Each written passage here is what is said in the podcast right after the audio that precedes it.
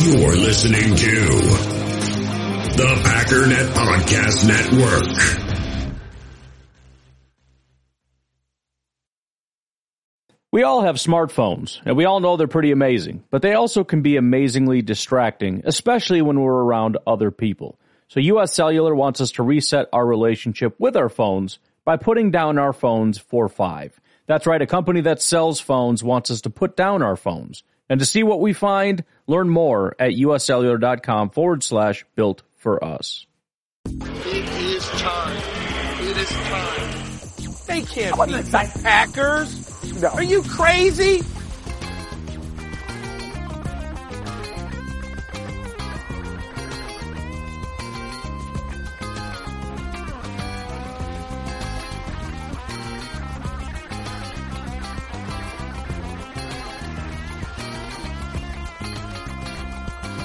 You're listening to Cheese and Packers, a project powered by the Packernet Podcast Network.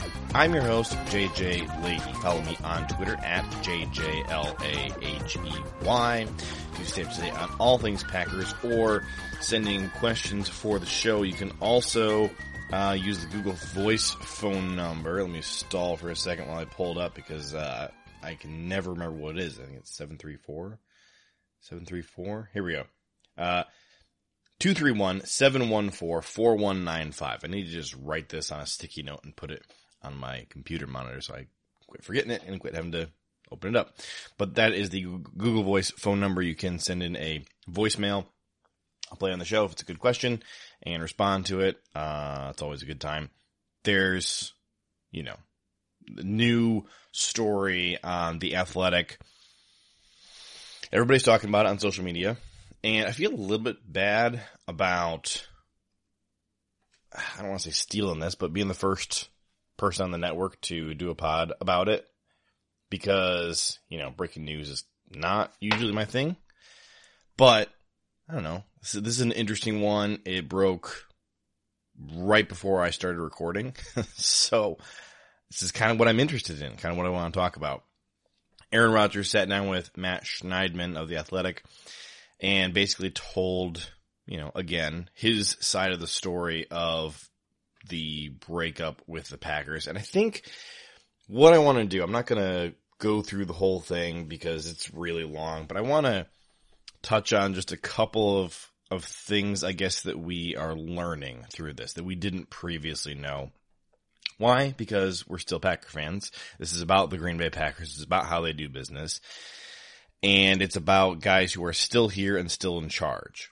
So one thing uh, Rodgers sort of did, sort of didn't admit that he demanded that Mark Murphy fire Brian Gutekunst back in 2021.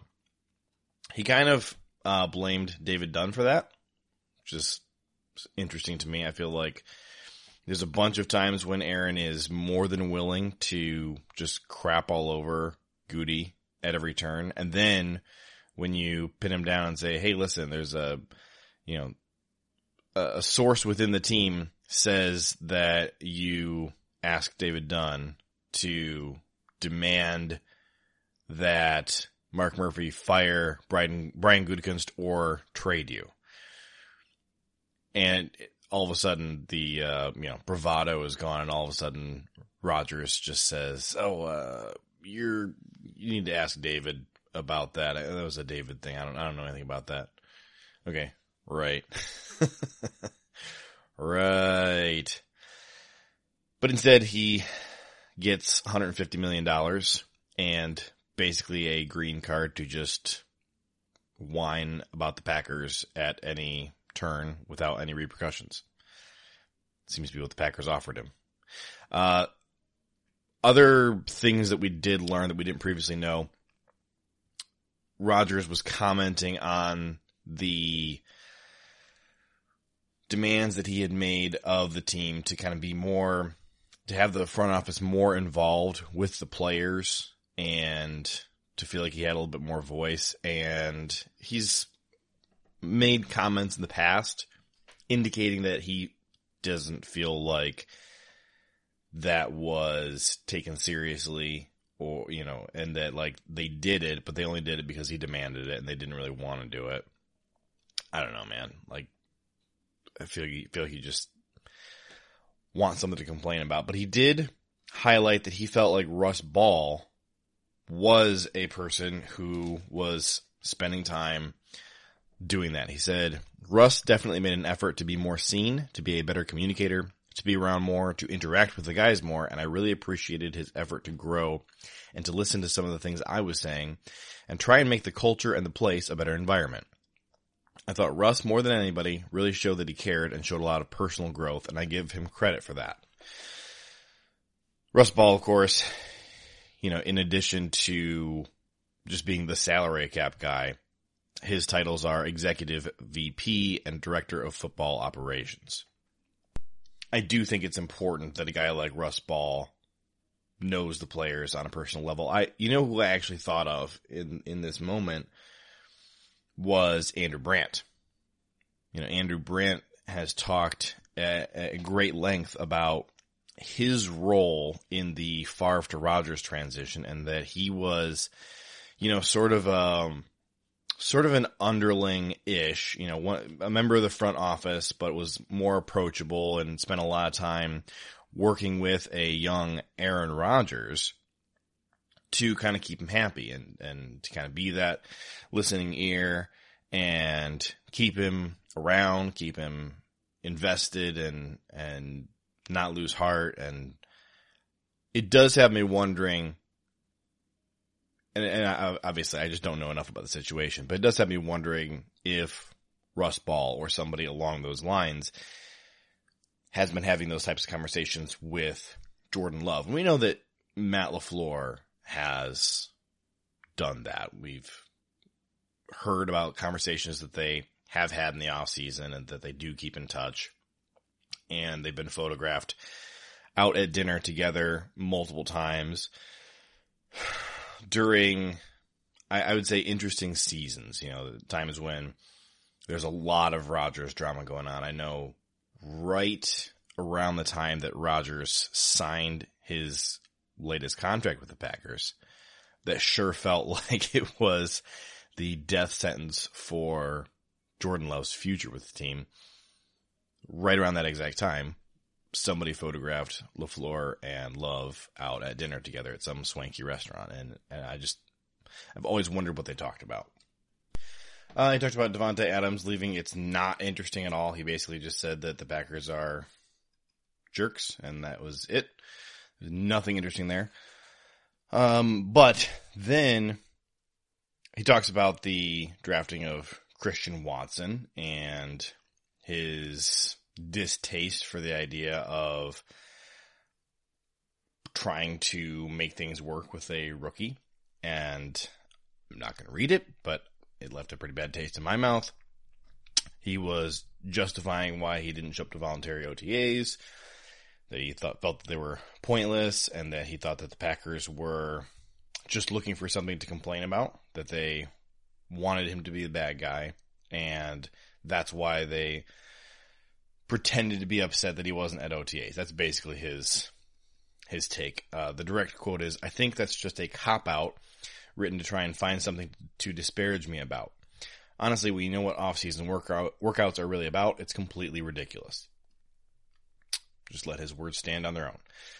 Then he talks about the lack of communications with Brian Gutekunst this past year, and I, again, I think that this is important. I skipped a part early on when when uh, they were talking about the drafting of Jordan Love, and that the Packers very intentionally communicated things to Rodgers in such a way as to pin the entire Jordan Love decision 100% completely on Brian Gutekunst and to try and absolve Matt LaFleur, and this is, I, believe this was the uh, unnamed source at the Packers. Where to go here? The Packers knew Rodgers wouldn't be happy about the selection, and to protect the relationship between and hit, between him and head coach Matt LaFleur, they told him the decision to draft Loves was strictly the GM's.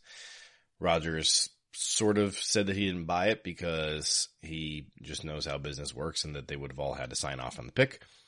Um, but I found that interesting. And then, you know, I think it's it's also telling that one year later, uh, Aaron has David Dunn tell Mark Murphy directly, you need to either fire Brian Gutekunst or trade me. And Mark Murphy is just like, well, I'm not making a, a binary choice between these two options. I'm not going to do either one of those things. I mean, yeah, they traded him, but they traded him more than two years after after the fact. Uh, but he talks about so you know basically he admitted that he just didn't talk to Gutekunst very much because he doesn't like Gutekunst. That he flat out admitted it. He said, uh, "Listen, I talk to the people that I like." So he's he's addressing the storyline about Gutekunst trying to meet in person with Rodgers when he was out in California. And then I think Gutekunst is the one who said that then, you know, they, they couldn't connect. And then he drove down to Vegas to go to um, some event. I, I forget what, what bowl or, or pro day he was at. But then he again tried to get together with Aaron after that. And Aaron is trying to paint this as uh, ridiculous and that it's like, look, this is just life. While also slipping in there that he waited like 24 hours to reply to Gutekunst's text. So I don't know.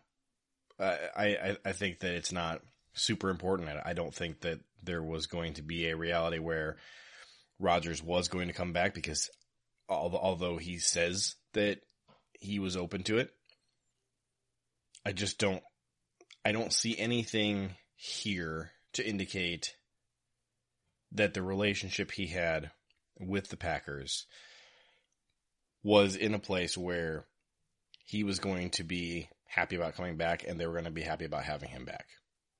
And and the fact that they're trying to have conversations with him and he's taking more than a, a full day to respond to a text.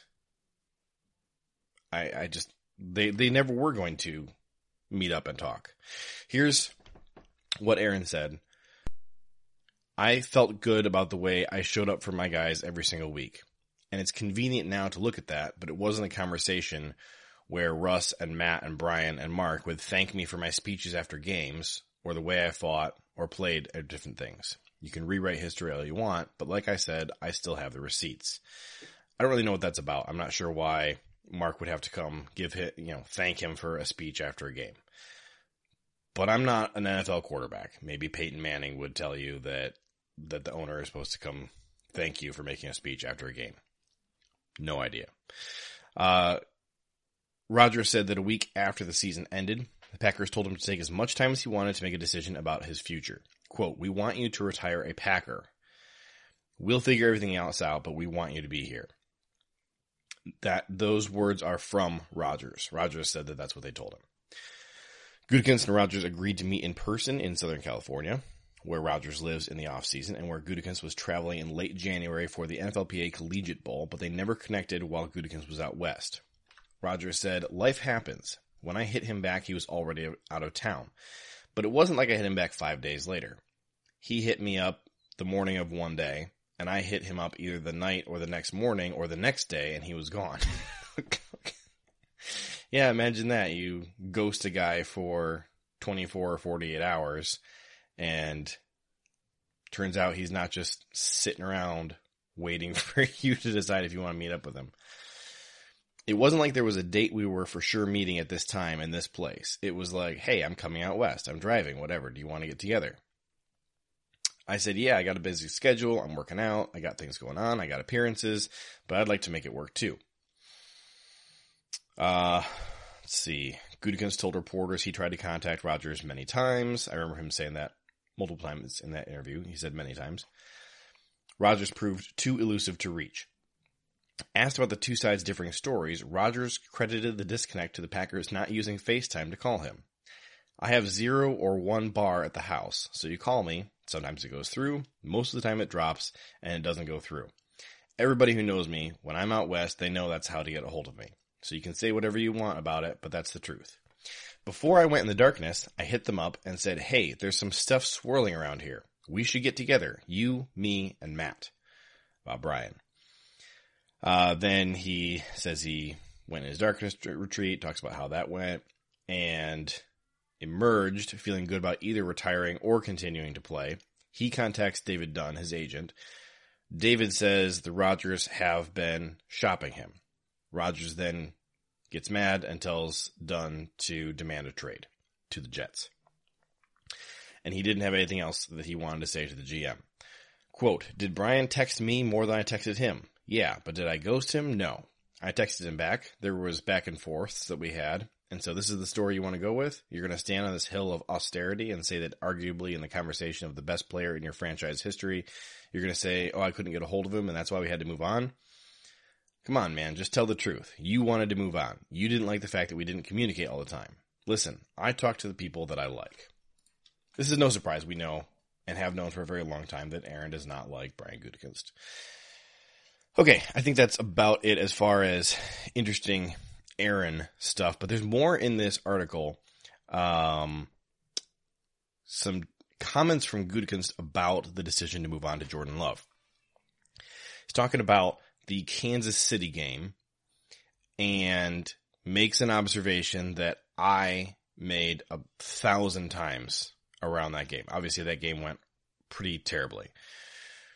Uh, Love completed 19 of 34 passes for 190 yards, one touchdown, and an interception. Uh, 13 to 7 loss. That game is one of the reasons Gutekunst is encouraged about Love taking over. Why? Start with the 16 quarterback pressures the Packers allowed. That was like the worst Packers offensive line performance I've ever seen. Royce Newman didn't do anything. I, as soon as the game was over, I tweeted, Packers need to make the offensive line walk home from Kansas City. uh, watching that tape, it's just, it's baffling to me looking at Royce Newman. Like, I, I know that Royce is bigger and smarter than I am. I think I could have done a better job blocking than he did in that game. He just stood there and let guys run past him. Anyways, uh, said we didn't have a great plan for him there. I thought the way he responded to that game, the way he handled himself in the midst of that chaos in a tough time, it gave us confidence that he could stay poised in those moments. And he was, he was poised the entire time. He didn't look rattled. He did not look scared out there. I mean, the offensive line is crumbling around him. He does scramble around a lot. He misses some throws. He never looked rattled.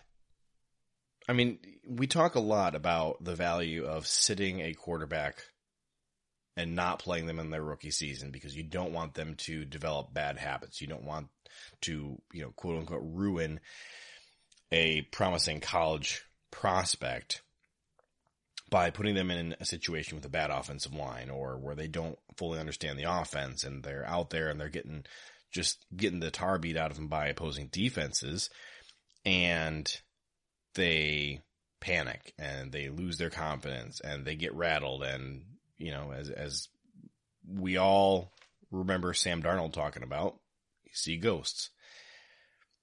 And Jordan looked completely confident out there. Did he play well?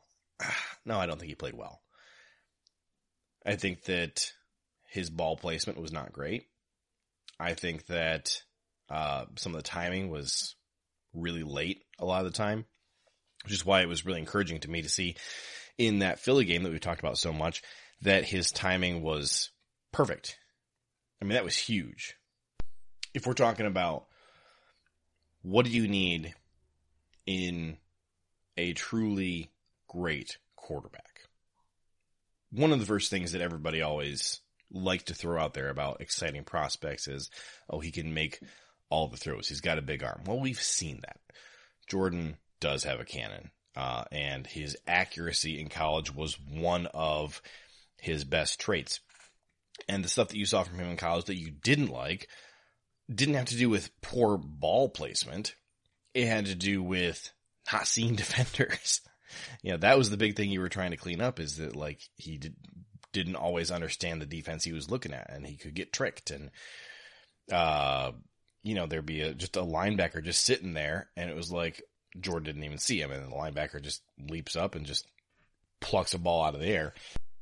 It's not like we have a ton of points of reference, you know, because I, the preseason games are just tough because I, I don't think that much of what you see in a preseason game gives you any indication of then what happens in the regular season. It's frustrating to me because I really like the preseason games.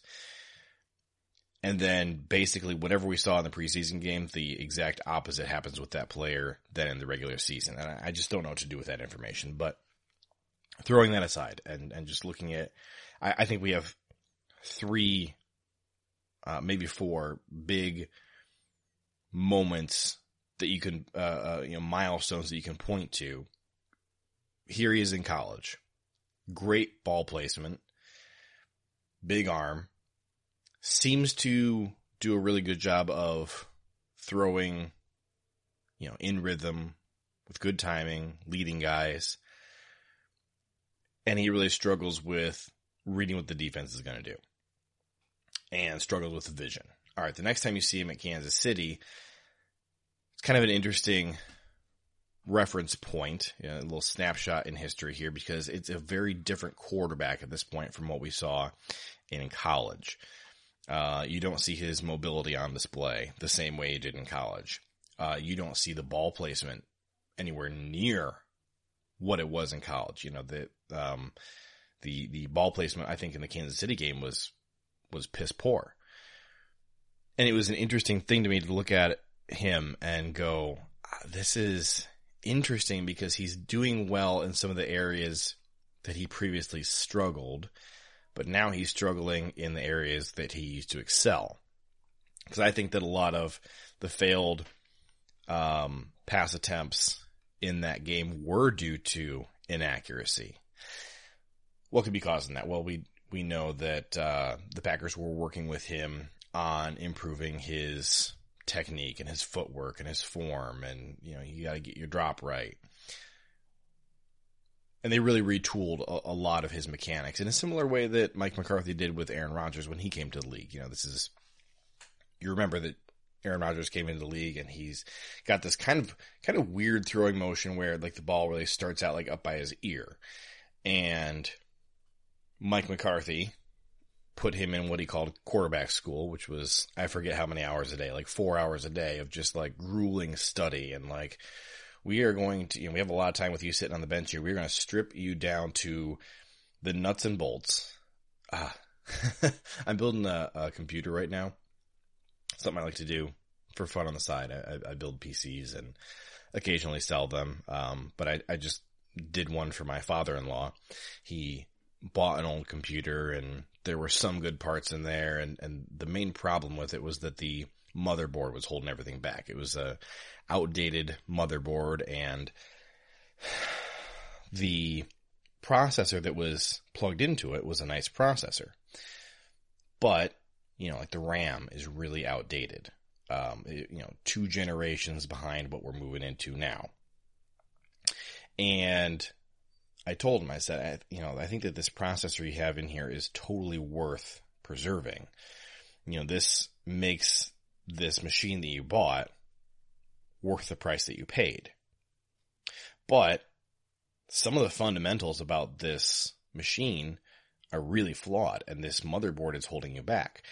We can get you a newer motherboard for, it turns out it only cost us like 12 bucks. But then there was a lot of work involved of you got to disassemble everything. Every single piece has to come out of there.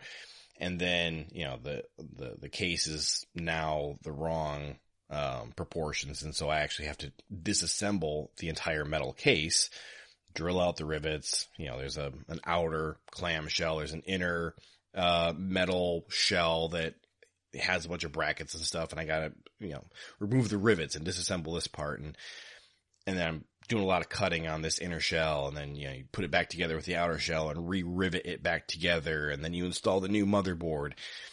And now you can plug in the newer, nicer RAM and you can hold more RAM and, and guess what? That old processor that was good and was a, a you know, pretty nice new processor, it still fits this motherboard that we have. And so, you know, you reass- reassemble it and you start out with kind of a junky computer. And it didn't cost us a lot of money, but it cost a lot of effort and a lot of time. And we put together a very nice, very powerful computer that he can now go do a bunch of video editing with. He can play video games. He's not really a video game person, but he could. Um, you know, we, we install all these new gadgets, new video card and all this stuff. It's a nice computer. It's very, very blazing fast. And the interesting thing is if you look at it, you know, you'd be tempted to say it's a brand new computer, but it's really not. It's, it's the same computer and you know, the, the little spark of magic in the middle that makes it all run is still there. And what we kind of changed was like the skeleton.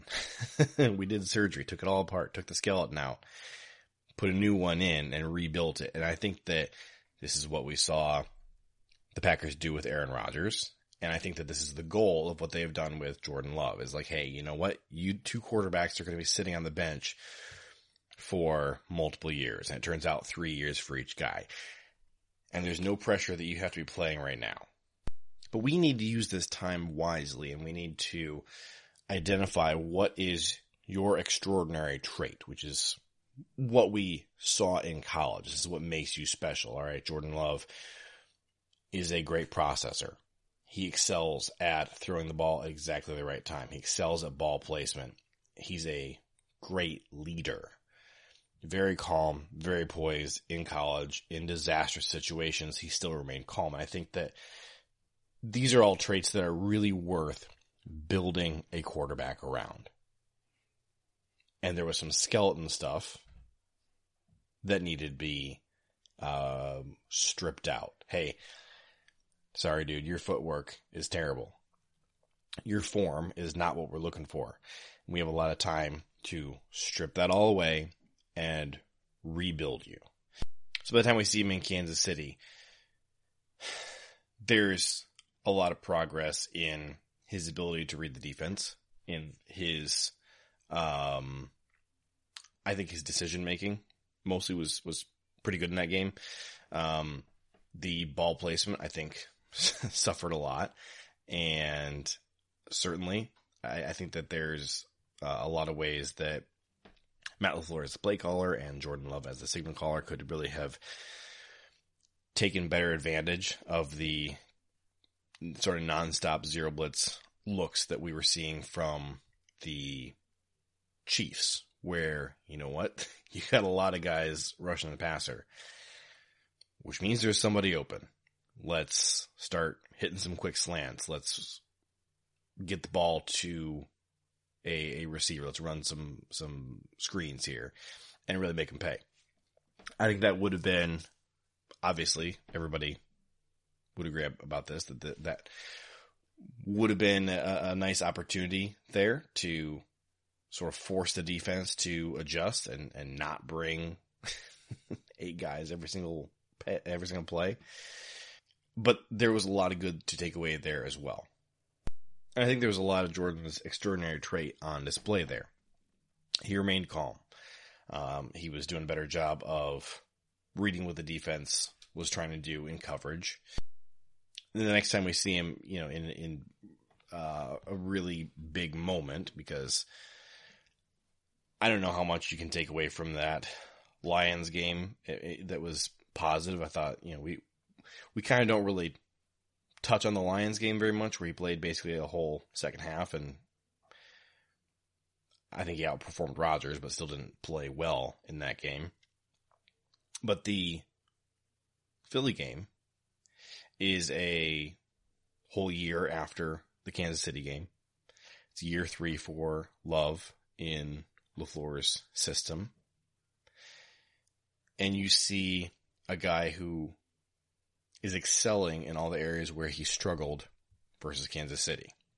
He did get blitzed. He responded well. His accuracy was on point. I think that the throw to Aaron Jones that didn't get caught and throw to Randall Cobb that, you know, yes, it was pass interference. Yes, the pass was broken up. Yes, it probably should have been a touchdown. I think these are pretty prime examples of you kind of can't put the ball in in a better place. I mean, the in the end zone to Randall Cobb, the defender literally had to commit a penalty in order to break up the play. And yeah, the ref should have done something about that, but that's also just part of the game. And with Aaron Jones, I mean, yep, Aaron Jones should have caught that. and and Jordan could not have put the ball in a better spot than he did. Mean, that that uh, incompletion was 100% Aaron Jones. I'm sorry. The throw to Christian Watson, of course, this is the one that everybody was excited about. And yeah, it's a it's a Christian Watson highlight. It's also a fantastic anticipation throw by Jordan. It's out in front of him. He doesn't have to slow down at all. He can just pluck it out of the air and speed up. And you see what this offense can really look like at its best. Yes, Jordan can hit the deep shots. Also, this offense runs really, really, really well when you throw in the right timing. Throw to the open guy. Lead him. You can just kill the defense. And you know what? When you are hitting those kinds of passes short, it makes the defense have to come up closer and, and try and take, take those away. and then boom, you're opening up those deep shots. And it's fantastic that you got a guy who can hit those deep shots. And I think that there's a lot to be excited about with Jordan. You know, and, and the com, com uh, comparison has been made between the Tom Brady style of quarterbacking and the Jordan Love style of quarterbacking. No, I'm not saying he's Tom Brady. But if you compare what made Tom Brady special, fantastic, unflappable leadership. I mean, Tom never looked, you know, very rarely did he ever look like a moment was too big for him. He was always, eh, which, which is something you see from Aaron frequently. A lot of the playoff games, you would see where Aaron does have a clean pocket and he's still panicking and bails from from a, a pocket before he really needs to. And you can see that he doesn't trust his offensive line. He gets scared and I don't, I, my hope is that we're not going to see that from Jordan Love and it'll be more along the lines of Tom Brady where, you know what, no matter how big the moment is, I still don't feel the pressure and I'm still in control and I'm still keeping other guys where they need to be. And then Tom Brady, uh, it's it's kind of funny for a guy who was in the league as long as he has been that he doesn't have like a Mahomes esque highlight reel of just like incredible throws. Yeah, he has some great throws, but every quarterback does. But Brady just killed you over and over and over and over again. Just death by a billion cuts over 20 years by constantly making the right decision boom, guy open, bam. I'm going to throw it with good anticipation. You know, the, the guy is wide open. I lead him so he can just keep running at full speed. Nobody else can get the ball. It's only him. And that's all it took to make him special. It was just a guy who you, you couldn't make him uncomfortable. He was completely unflappable. He was always calm. Now he would get upset and angry, obviously you'd see those moments where like, you know, he's frustrated with a teammate for not doing their job, but he'd never looked scared out there. And you certainly have seen Aaron Rodgers look scared out there. And, you know, Aaron is great in his own way. And I'm not trying to diminish what he does, but I, I think that he and Jordan are different types of quarterbacks. And I think that there's positives and, and negatives to making the transition. And I think if you can have Jordan be a guy who is always calm and unflappable and keeps fighting until the final whistle. I think that that looks a lot more like the way that Tom Brady won as opposed to the way that Aaron Rodgers won. And obviously both quarterbacks are great. Anyways, didn't mean to rant that long about Jordan Love, but I, I, I thought it was interesting that the part of the Kansas City game that I liked so much was what the Packers front office was encouraged about with Jordan as well. That they didn't look at that game as like, ugh, okay, maybe he can still be good despite that Kansas City game. That no, they looked at it and they said, you know what? We threw him into a, a really bad situation and we did not. I mean, for all the talk about like, oh, the Packers don't do enough to help Aaron Rodgers, the Packers are openly admitting that they did not do enough in that Kansas City game to help Jordan Love. I mean, they're just saying that flat out. So I, I think it's, it's interesting and encouraging to look at that game and say, you know what? It was not an ideal situation.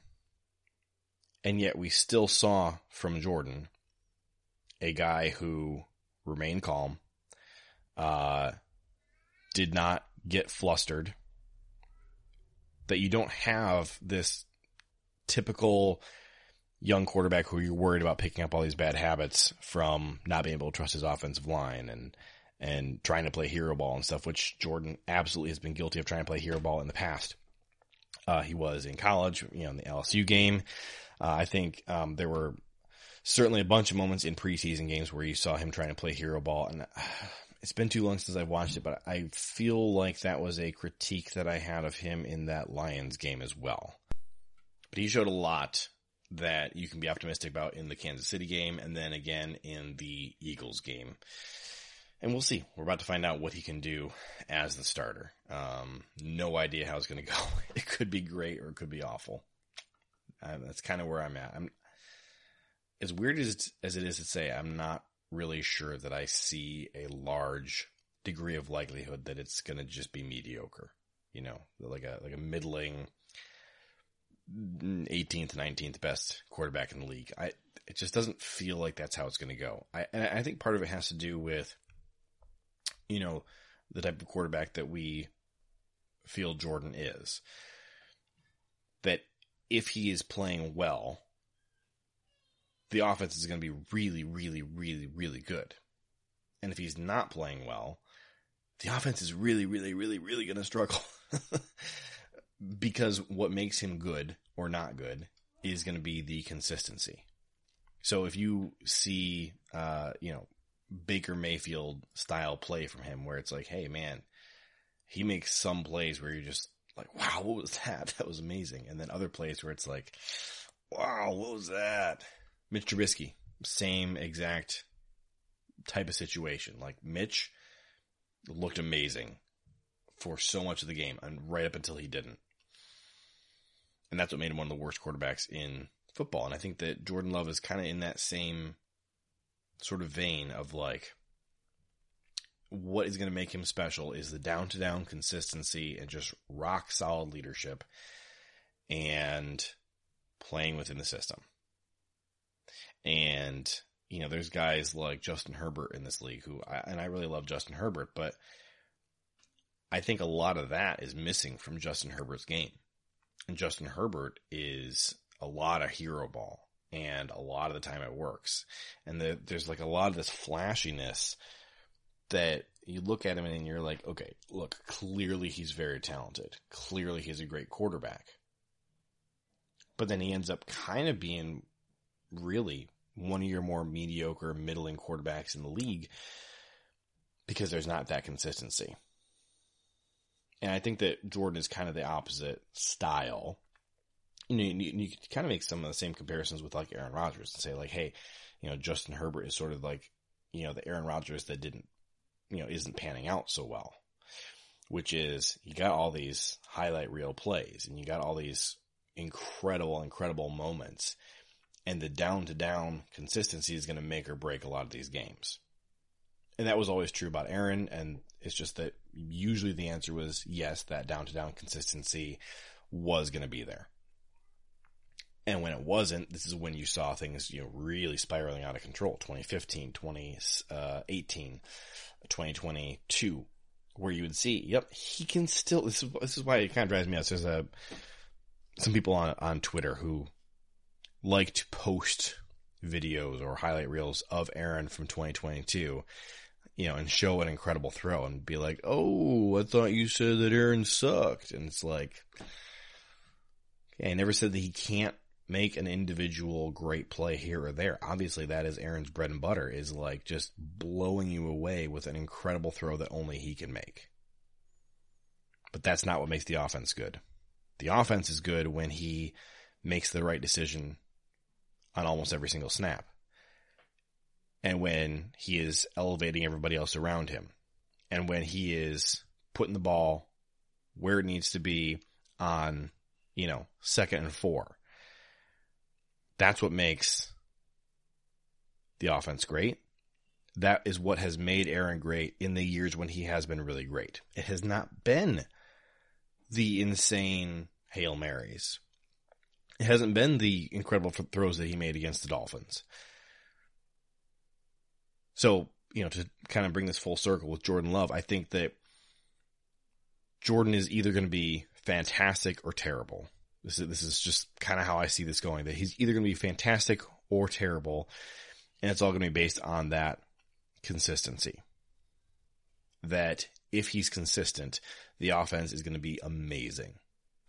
And if he's at all inconsistent, it's just not going to work.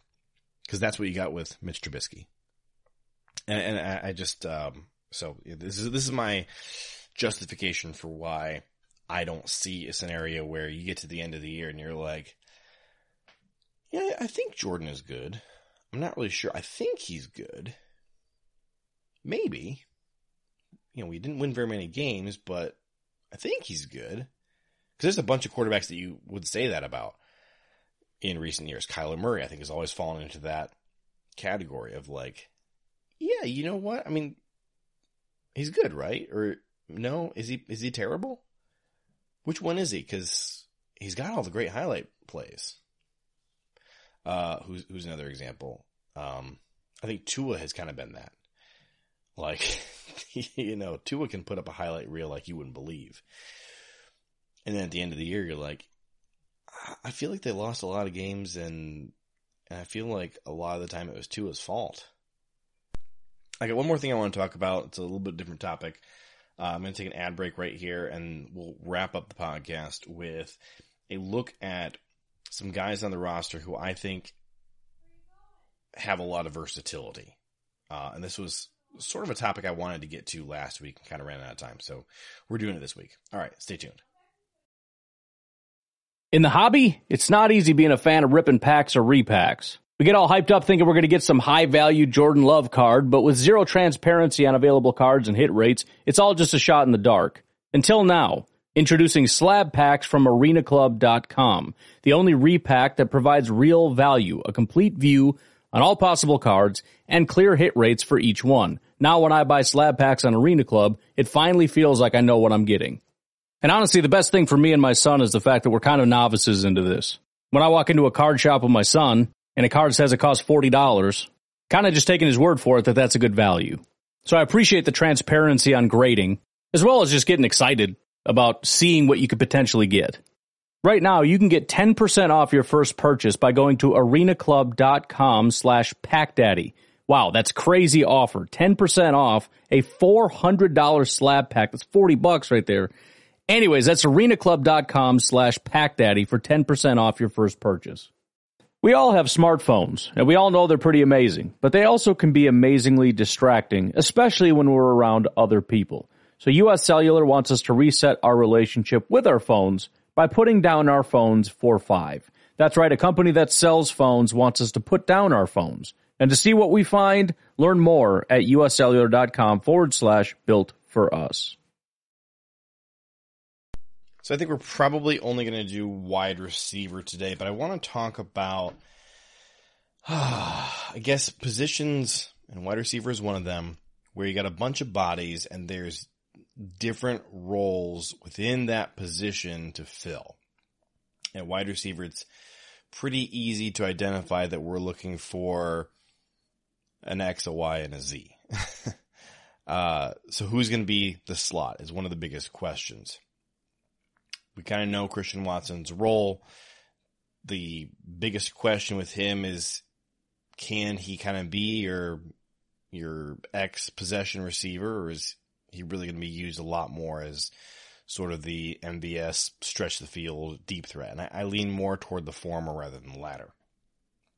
But I thought it'd be interesting to break down the body types and experience of all of these wide receivers, um, and kind of just see where they where they fit and kind of what kind of receivers we have. So I grabbed information about all these guys and put it together, and maybe I'll drop this on my Patreon for subscribers to look at themselves. I, I found it interesting to see it laid out. And there's a couple guys, Jeff Cotton and Romeo Doubs, who we don't have a lot of testing data about. In fact, Jeff Cotton, we kind of have almost no information. The only thing I could really find on him is that in 2020, he apparently played about 640 snaps. Uh, that's just about the only information we have about him. Don't know his size, his playing history, and I mean, he didn't, he just didn't play in the league in 21 or 22. So in 2020 was his last year in college and he played about 640 snaps. And he played a pretty substantial number of snaps in the slot. He was primarily an outside guy, but he played about a third of his snaps inside, which is pretty high. But going across the board, one of the things that you see, because I color coded it so that the guys who are, you know, an anomaly will stand out and it kind of struck me that this is maybe a little bit of a shorter receiving room than the Packers have had in recent years. It seems like maybe they're a little bit more willing to get away from the really speedy, really tall guys. And part of that has to do with the fact that I don't think that this past two years has had very good wide receiver draft classes for the whole NFL to choose from. And I tend to like the guys that the Packers grabbed out of those two groups. But, you know, if you're looking at 40 times for the guys that the Packers drafted or just you know signed as as undrafted free agents this year, all the 40 times were bad. All of them. Jayden Reed was uh, I think a 4.43 and the Packers said that they clocked him at 4.38.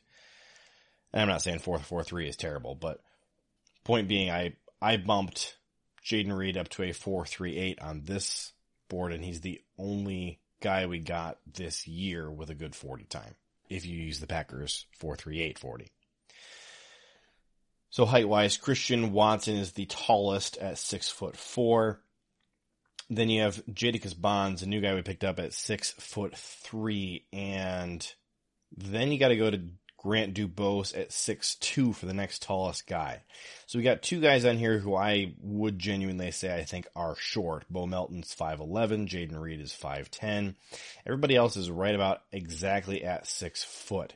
Malik Heath is at six two. Actually, he and Grant Dubose are the same height, six oh two three.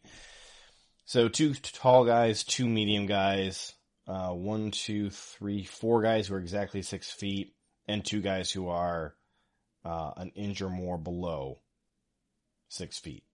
Jayden Reed is the shortest. He's just a tick under 5'11. Now, when it comes to weight, one of the things that I find interesting about color coding this is you kind of see who has a disproportionate height to weight ratio compared to everybody else on the roster. And it's not necessarily singling out anybody as, you know, oh, this guy is really underweight, this guy's really overweight but it does kind of give you more of a clear picture of what body types we have here. The heaviest receiver is Malik Heath at 213 pounds at just six foot two. He has one of the highest weight to height ratios. Dontayvion Wicks and Grant Dubose are definitely different body types from each other. Tay Wicks is short and heavier. Grant Dubose is taller and lighter. Uh, Jayden Reed is short and light. Romeo Doubs is short and light, but definitely very average at both of those. Uh, Samori Toure, very willowy, even by his just six foot height. He's 191 pounds. It's not bad, but it's definitely um, something that I think paints a little bit more of a full picture when you look at, at his overall snaps and the rest of his of his body makeup. That Samori, uh, little little slower, little bit light and short, pretty long arms, small hands, uh, not very explosive anywhere. His only really good testing uh, metric was the three cone drill. I think that he does project well as a slot receiver. And if you look at where the snaps are divvied up, you see a tremendous outlier here in that in 2021, his final year in college, 2022, his first year in the pros, he's the only guy on the entire roster who has more snaps in the slot than he does out wide. And actually, it's by a pretty wide margin. Uh, about a two to one margin in 2022 and a four to one margin in 2021. He is definitely, definitely has more experience as a slot receiver than he does out wide and more experience as a slot receiver than anybody else. It's really not close. The second highest number of total snaps in the slot that I can find anywhere is Jayden Reed in 2020. He had 334 snaps in the slot. And then in uh, third place would be uh, Jeff Cotton, 217 slot uh, snaps in the slot in 2020. And then after that would be Christian Watson, 153 snaps in the slot in 2022. So, it does make a lot of sense why a lot of people are penciling Samori Toure in as the starting slot wide receiver. And I think at the beginning of all of our offseason programming for 2023, that makes sense.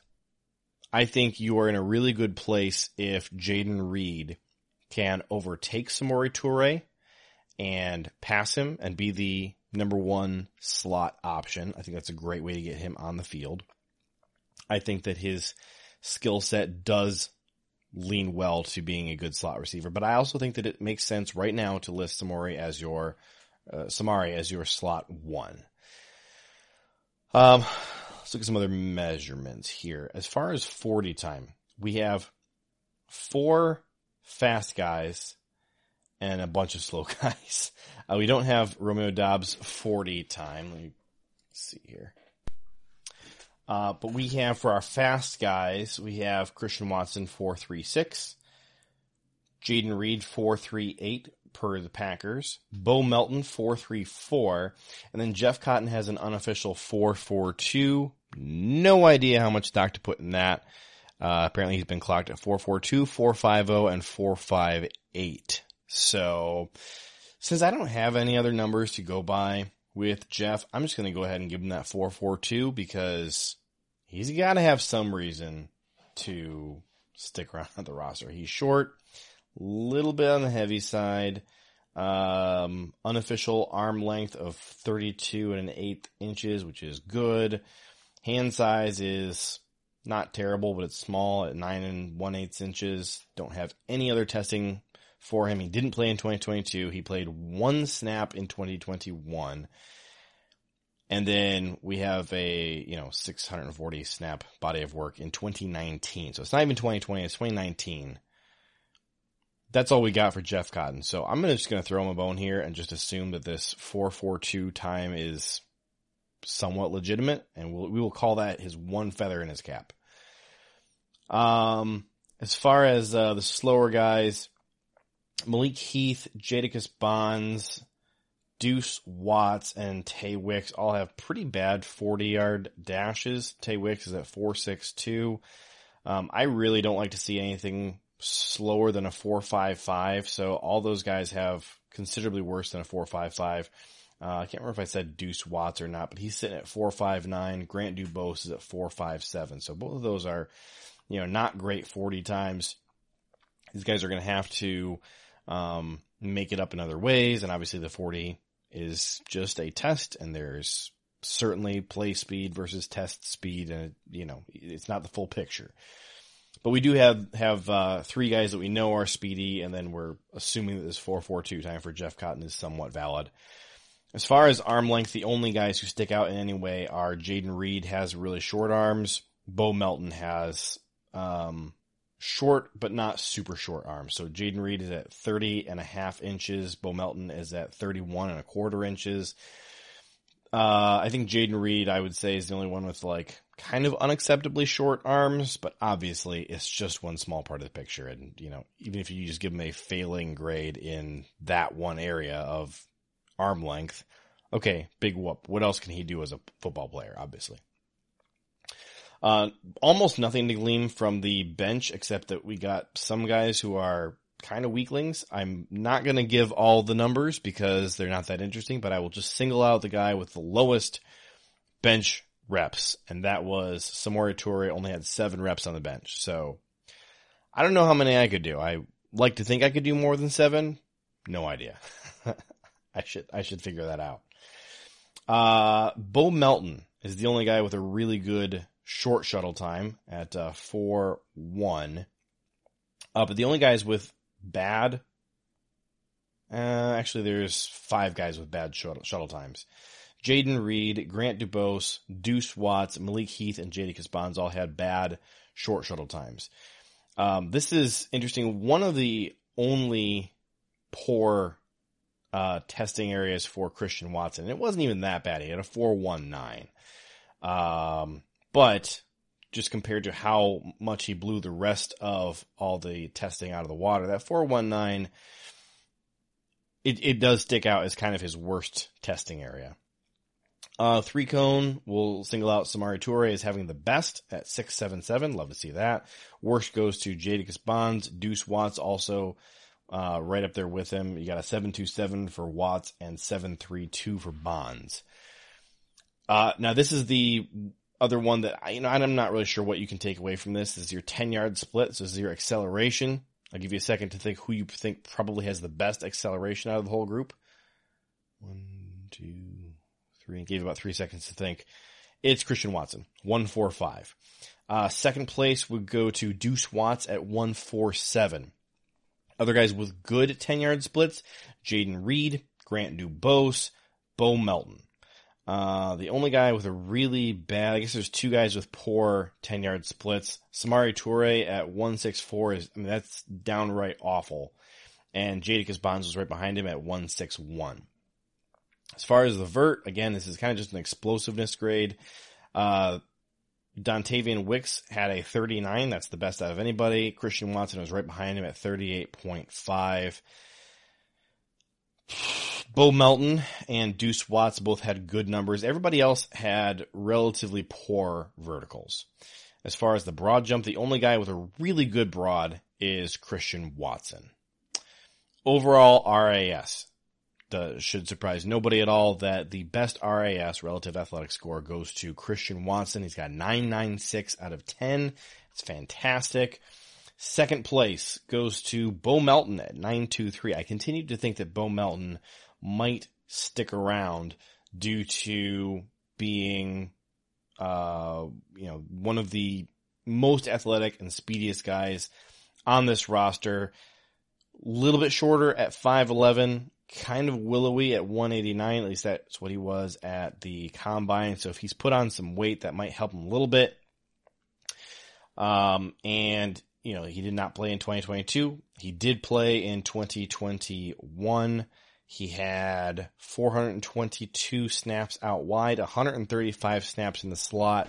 I think that Bo Melton maybe is in the mix there at slot receiver. He's kind of one of the only guys on the roster who has any real experience there. Uh, still definitely behind Samari Toure and Jayden Reed, but I would put him at probably the third most experienced slot receiver on this roster. So to recap, if we're looking at all guys with slot experience, you got Christian Watson, Bo Melton, Samori Toure, Jayden Reed, uh, Jeff Cotton four years ago. That's about it. Romeo Doubs had a few snaps there in 2021 and 97 in 2022. So 116 in 2021, 97 in 2022. I, I don't think that's where he's going to end up. You know, one of the things you're looking for here, you want the really twitchy, short area guy. So I am looking at uh, the 10 yard split. I am looking at the vert. Uh, I mean, across the board, the guy who sticks out as the best probably overall fit to be a long-term slot guy is Jayden Reed. Um, you know, like I said, Samari Toure, there's a lot there to like about his skill set on the inside. You know, if you, especially if you're looking at the three cone drill, three guys who stand out well there. Samari Toure had the best three cone of anybody on the roster. The next two guys behind him were Grant Dubose and Dontayvion Wicks. And I think these are two of the guys that we have some questions about. Let's run through what types of, of bodies and experience they are again. Grant Dubose we'll do first. 6'2", 201 pounds, not very fast, 4'5'7", 40. Uh, shorter arms, average hands, poor short shuttle, good three cone, great 10 yard split, um, mediocre vert, average broad jump, um, overall pretty athletic dude. Mostly has experience playing out wide. Uh, played a thousand snaps out wide across 2021 and 2022 and uh, did not get to play in 2020. Um, I can't, I don't know if that was COVID related or due to his transfer. I think it was COVID related. Uh, and then he has, uh, you know, in the last two years, he's got about 130 snaps in the slot. I, I just don't think he's a great fit for the slot. I think that Grant Dubose, in my mind, kind of profiles as like a backup Romeo Doubs in a way. You know, he's not the biggest, fastest guy, decent receiver, um, can, uh, you know, make some sharp cuts on the inside. Um, but I, I think, you know, maybe, maybe more as like a, a boundary guy. I'm not really sure what the role would be for him on the roster. He's not as big as Allen Lazard, but maybe you could use him in some of the same ways, sort of, you know, um, short area type passing. Cause it does seem like he has some of the skill sets to maybe get open pretty quickly and then use his, you know, okay, not terrific, but certainly not, um, you know, unsatisfactory size to hopefully barrel his way forward for a few more yards. I don't know. I, I, I just, my, my biggest thing with him is I don't really see him as a deep threat. And Tay Wicks, I think, is kind of the opposite for me. He's a little bit heavier, um, you know, still doesn't really have that top end gear, but I think that he's got a little more athleticism, nice long arms and big hands, uh, pretty, uh, pretty good, you know, sort of leaping explosive ability. I think he, you know, we saw him make a decent number of contested catches in college. I think, you know, as far as his skill set as a, you know, sort of a deep ball and contested catch guy, I think that might be where he excels. You know, is he the best on the roster at it? I'm not sure because Jayden Reed does a good job at that.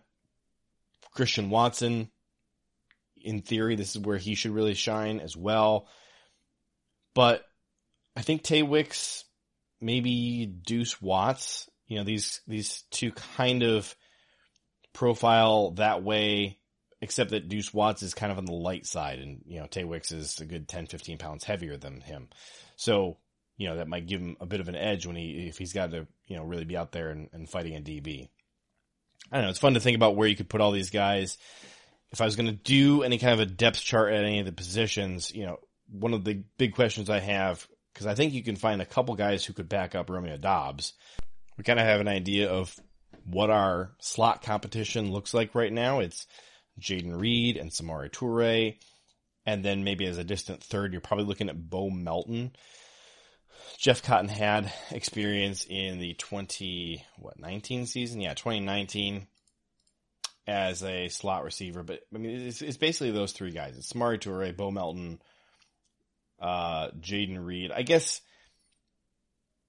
I guess you would, you would throw Romeo Doubs in the mix a little bit there if Jayden Reed really kind of forces you to play him on the outside because he's so good out there.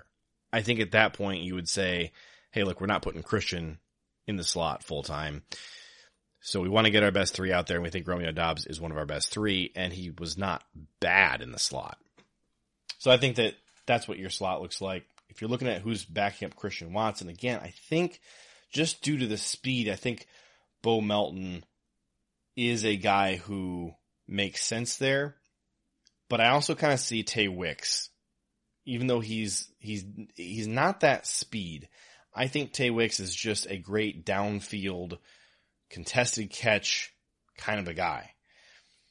And although his 40 time is not great, sometimes when you watch him in college, it seems like he does have some of that top end breakaway speed. I just don't know if it's going to be enough in the NFL. And full disclosure, Wicks was not one of the guys that I was really crazy about in college, but he's got 460 and 430 slot or uh, out wide snaps over the last two years. Nice high vertical jump, 39. That's the best in the uh, in the whole room. His broad jump is fine. Nice athletic guy. I mean, really, the only thing that I think has you any kind of worried about him is he takes a little while to get going. I really do think his top end speed is fine. It just it takes him a little while. And I think that he's going to be a guy who maybe struggles in man. You know, maybe Tay Wicks is a guy who you really need a lot of good uh, zone coverage to kind of get him going because if he's if if you're relying on him to beat press man off line of scrimmage and catch a pass right away, he's just not your guy. I think you got to let his route develop a little bit. I think he is a, a I think he's a savvy route runner. And one of the bigger questions that I have about him sometimes is he seems almost bored at times. And there's been other football players who I felt that way about in college, and it was, you know, I, I think um, uh, C.J. Stroud at Ohio State, the quarterback, is an example of a guy who sometimes during a game in college he would look bored, and I think he was bored, and he would kind of make life a little bit too difficult on himself and start throwing some interceptions because he was getting bored out there. And we'll have to see how he transitions to the pros. In theory, you're going up against tougher defenses in the pros. They're making you sweat. Life isn't so easy, and so you're a little more invested. And I don't know if that's kind of where Tay Wicks is going to settle. I didn't, I didn't think his production in college was that great, but he still looked kind of distracted and bored at times. So I don't know. I'm, I'm, I'm not listing that as any kind of like a, you know, oh, my biggest flaw is that I'm uh, a perfectionist, you know, not one of those, you know, false negatives is actually a positive. I think this is a, a negative that seemed to show up in his college tape. But is it something that's going to follow him to the pros? I don't know. So, anyways, hope this gives you kind of a picture. Again, I think I'm going to put a screenshot of this information breakdown on Patreon. Another thing that I started breaking down was the kick and punt returns in college, and man, none of the sites I was using to pull this information could agree with each other even remotely. And I'm not sure, maybe some of the sites were only counting if you actually attempted the return versus some of them were counting if you were just back there to receive and then, you know, let it go in the end zone for a touchback. I don't know. Or, or had a fair catch. I'm not sure. These numbers were all over the place. So, uh, I will try to remember to hunt down that more accurate information and figure out how I want to serve that up. But you can check that out as well uh, at some point. That I probably will just post on, on Twitter at some point. So follow me there at JJ Lahey. And that's going to do it. I'm going to get out of here. You guys have a fantastic day. Thank you so much for listening. I will see you next week here on the Packernet Podcast Network.